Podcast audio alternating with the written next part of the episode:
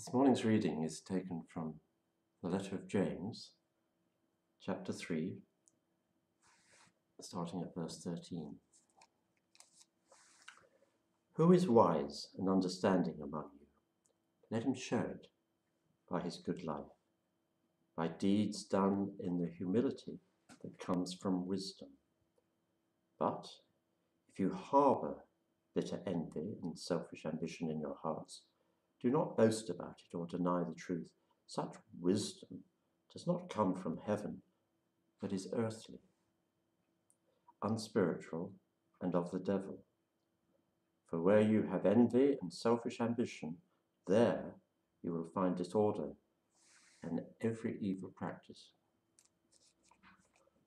But the wisdom that comes from heaven is first of all pure, then peace loving, considerate, submissive, full of mercy and good fruit, impartial and sincere. Peacemakers who sow in peace raise a harvest of righteousness. Have you ever had the experience of saying something out loud, or even catching yourself thinking something and being horrified at yourself? On the summer camp that I help with uh, every summer, my role is assistant leader leader, um, ALL. That is, I help with leading the ALs, assistant leaders, who are students who come to help with the cooking and the cleaning and various other practical duties so that the leaders can look after the campers. And as well as being great fun in all sorts of ways, our duties can range from the mundane, sweeping, mopping, hoovering, to the pretty grim, handling food waste, emptying overflowing bins into overflowing skips, cleaning to unblocking toilets, and that sort of thing. Now the ALLs, uh, we also run some extra teaching sessions for the ALs on top of the, the talks aimed at the campus. And I tend to do one or two of the longer Bible talks, um, 45 minutes or so on a passage or a topic. And the year that I'm thinking of, I'm pretty sure they were on Hebrews. And I was fairly confident that I had a couple of pretty good talks. One evening after dinner, I'd sent the ALs off to uh, the evening meeting and I'd stayed behind to finish cleaning the kitchen. And having done that, and as I was walking along the corridor to the meeting, I remember catching myself thinking, I shouldn't have to do these kinds of jobs. I'm a preacher. In effect, yes, it's right that people sit and listen as I preach from Hebrews for 45 minutes, as I share my great wisdom with them. But I shouldn't have to scrape their plates or clean their toilets. And as I heard myself think that thought, my own arrogance took my breath away. You can see why I was horrified to realize what I was thinking. Because in order to think that in the first place, there must have been a sense in which my heart really believed that.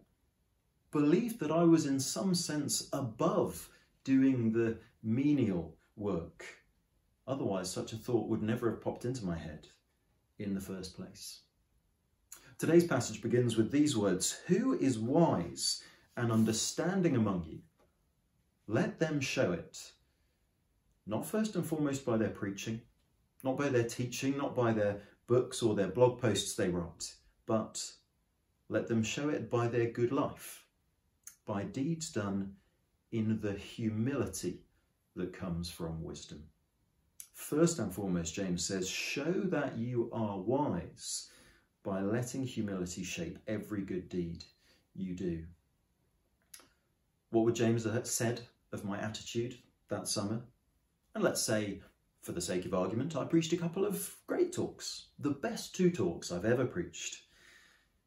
James would have said, sure, you have some Bible knowledge, Okay, you can string a sentence together. Admittedly, most people in the room stayed awake, but you're not wise because you're not humble. That is our first and biggest point today. If we are truly wise, we will be truly humble. If we are truly wise, we will be truly humble. Initially, this point was if you're wise, be humble.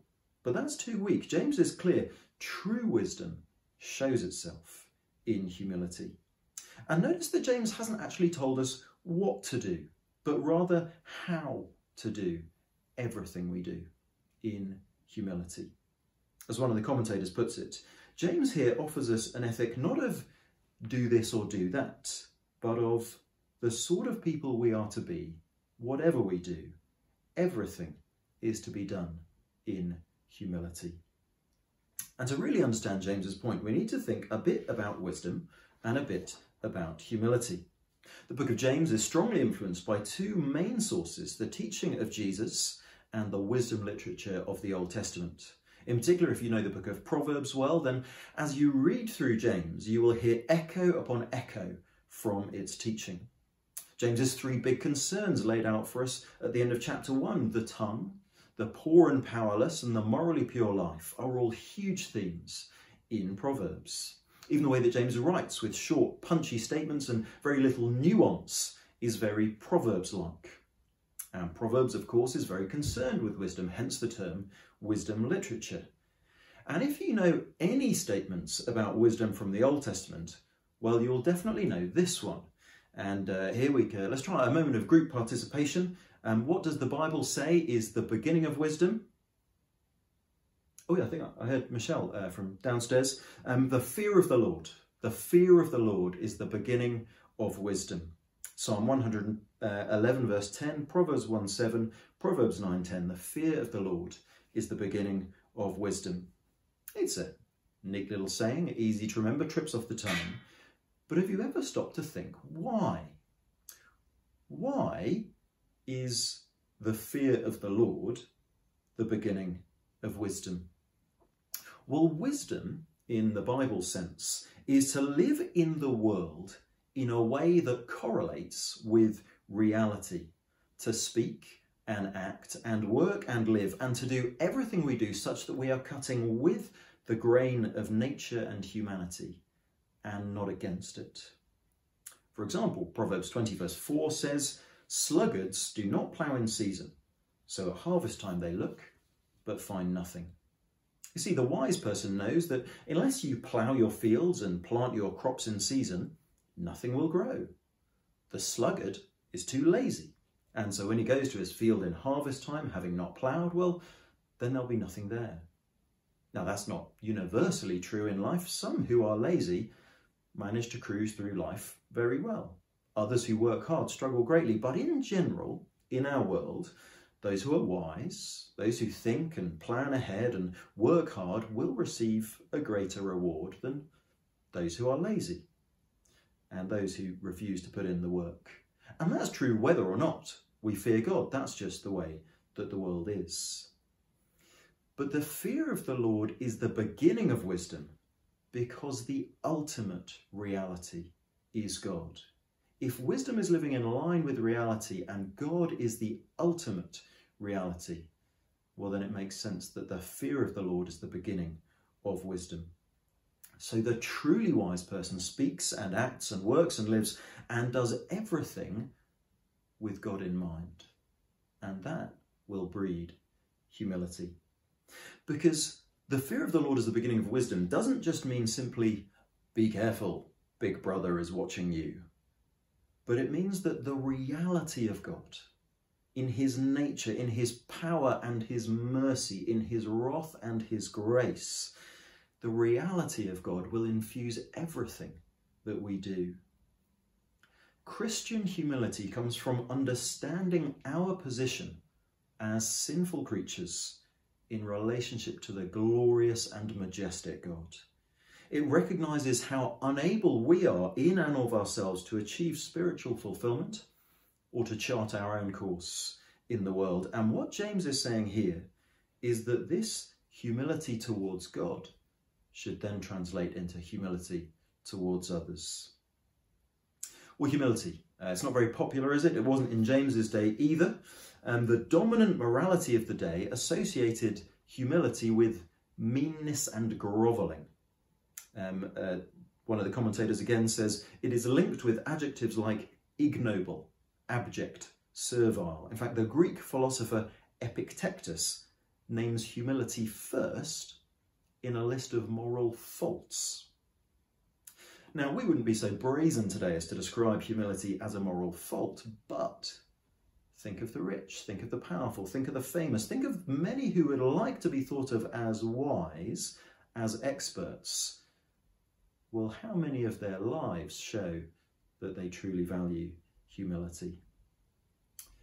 But we follow a Saviour who said, Take my yoke upon you and learn from me, for I am gentle and humble in heart. And for us, following the footsteps of a humble and gentle master, humility is so fundamental as Christians because it's a test of whether we have truly understood the gospel. That is why, chapter 4, God opposes the proud but gives favour to the humble. Because if we're proud, then we will refuse to come to God for the grace he offers. But if we are humble, then we see the need and we welcome the salvation that God offers. Who is wise and understanding among you? Let them show it by their good life, by deeds done in the humility that comes from true wisdom. Well, that's the first verse of our passage, and we're going to quite quickly move through the remainder of the verses and then think about a real world application. So, firstly, true wisdom. If we're truly wise, we will be truly humble. Secondly, if we're not humble, we should just keep quiet. But if you harbour bitter envy and selfish ambition in your hearts, do not boast about it or deny the truth. If a person harbours bitter envy and uh, selfish ambition in their heart, that person is effectively living a lie claiming to be wise, but conducting themselves in a way that denies that claim. Bitter envy, i.e., wanting the position of another, selfish ambition to be prepared to push someone else down instead in order to push ourselves forward, shows a complete lack of humility and therefore a complete lack of wisdom. And so James says, don't boast about it. Stay quiet. Don't push yourself forward into leadership if you harbour bitter envy and selfish ambition in your hearts, do not push yourself forward and therefore deny your own claim to be wise. And this is so vital because the damage that such wisdom will do is crippling. The fruit of earthly wisdom is division, disorder, and evil. Verse 15 Such wisdom does not come down from heaven, but is earthly, unspiritual, demonic. For where you have envy and selfish ambition, there you find disorder and every evil practice. What is the result of such wisdom? This wisdom that doesn't come down from heaven or from God, and wisdom that their demonic description is the same kind of knowledge as we saw in chapter 2, verse 19, a knowledge that results in no change of life. Well, selfish ambition speaks of uh, factional, uh, creating factions and, and trying to gather a party around yourself in order to advance your own position. Uh, James, it seems, there are some within the church who pride themselves on their wisdom and understanding, and they are seeking to win people to their cause and promote their own um, reputations, keen to gather others to their um, to their party. And so ultimately, then, the fruit of this earthly wisdom, this envy, this selfish ambition, is division, disorder, and every evil practice. But the fruit of heavenly wisdom, James says, is peace and righteousness. Verse 17 The wisdom that comes down from heaven is, first of all, pure, then peace loving, considerate, submissive, or open to reason, full of mercy and good fruit, impartial and sincere. Peacemakers who sow in peace reap a harvest of righteousness. James has told us what the wisdom from above is not in verses 15 and 16. Now he tells us in verses 17 18 what it is, or indeed what it does. What is the fruit of this wisdom? Again, like the faith of chapter 2, verse 14 to 26, where true faith issues in action, in deeds. True wisdom is identified by the quality of life that it produces. And James's overarching concern is for peace, peacemakers who sow in peace reap a harvest of righteousness. Because this peace, which genuine humble wisdom can bring to the community, this peace creates an environment in which righteousness can grow. Whereas in, chap- in verse 16, rather, envy and selfish ambition lead to disorder, division, and chaos, in which everyone does what is right in their own eyes, and any and every sin can grow without restriction. Where there is wisdom and humility leading to peace, there will be a harvest of righteousness as each of us helps one another to grow and to live in faith and holiness. So, if we think of ourselves as in any way wise, what does it mean for us to be humble? Well, it should mean that the words arrogant Christian should be a contradiction in terms. How can we be arrogant in ourselves, proud of our knowledge or even proud of our deeds, when the heart of the faith we profess is that we ourselves are not good enough for God. The heart of our faith is that the perfectly humble, perfectly righteous, perfect in speech and love and deed, perfect in every possible way, Son of God, had to die in our place to make us acceptable to his Father. How then could we possibly look around at others in the church who have exactly as little right in themselves as we do, and exactly as much right in Jesus as we do to call themselves Christians? We are just as sinful and no more righteous than these brothers and sisters in Christ. So, how can we look down on them or tread on them to achieve our aims? How could we be willing to cause division amongst God's people, amongst God's family, in order to advance ourselves or advance our cause? Now, it will be that within the church, occasionally we'll look around and we'll think, do you know what? I could do that job better than the person who's doing it. Or I think this would be a better way of doing things than the way that they are currently done. And we may be right. And sometimes it may be great to suggest that as an alternative. But if we then go further, that easy one step further of thinking ourselves better than those we disagree with, perhaps we suggest our plan and it's not taken up, or that person carries on doing that job and we then begin to look down on them, look down on those who are in charge. Well, let's make this real. As a case study, what are we going to do as a church when the new doors get installed? You may remember that we did a, a, little survey amongst the church as to which option we'd like to go for. And there were six different options. Uh, the no glass option, the all glass option or four different some glass options. And when we did a survey of all the options, of all the opinions in the church, there was a surprisingly even spread across all six options. And what that means is when the new doors get put in, they will be the first choice of a minority of the church. Most of us will not be getting our first choice. And it may be that when the doors go in, we say, marvellous, that's great. They look really good. That's so much better than the thing that I chose. I freely admit that I chose badly.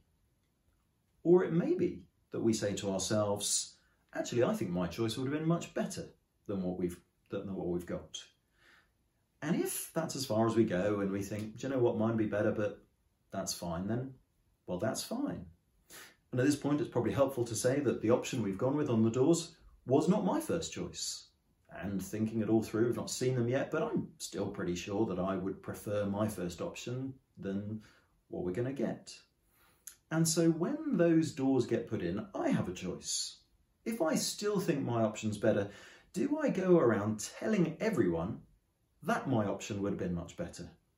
This was a terrible decision, telling uh, that, that everyone else on the PCC was wrong, that the leadership of the church was wrong, everyone who disagrees with me is clearly a fool, and gather a little group around me who are of the same opinion so that we can grumble together against this terrible decision. Or will I be truly wise? Will I be humble? Will I say, okay, it wasn't my first choice, but it was the decision of the PCC ultimately. This is the way things are now, so let's get on with loving one another and seeking to do the work that God has given us. And that kind of thinking could apply to anything style of music, style of the service, arrangement of the flowers, arrangement of chairs and pews, chairs versus pews. And if your immediate thought, as I mentioned any of those topics, is, yeah, those people who disagreed with me should have been more humble and let me have my way, then of course we're still not understanding what James has said. If we are truly wise, we will be truly humble. And if, as a community, we live out that humble wisdom together, what a harvest of righteousness we could see. It might mean getting our own way less it might mean things being done our favoured way less often. It might mean us not having the jobs or the roles that we'd quite like to have, that we think we do really well. It might mean that over a lifetime we achieve less of our agenda, but God achieves more of his agenda in our lives. What an aspiration, not to get our way, not to make our plans succeed, force through our vision of the department we run at work or the church that we are, a part of, whatever the human cost, however many injured people we leave in our wake, but to be open to God's work in our lives to make us truly wise, to make us truly humble. Let's make that our prayer and for righteousness to grow in our midst. Father, thank you for these words of James, challenging words again. And would you work in us by your word, through your spirit? Would you humble us? Show us again in the mirror of your word our unrighteousness, your glory. And so we pray, make us truly humble before you and before others. And we ask it in Jesus' name. Amen.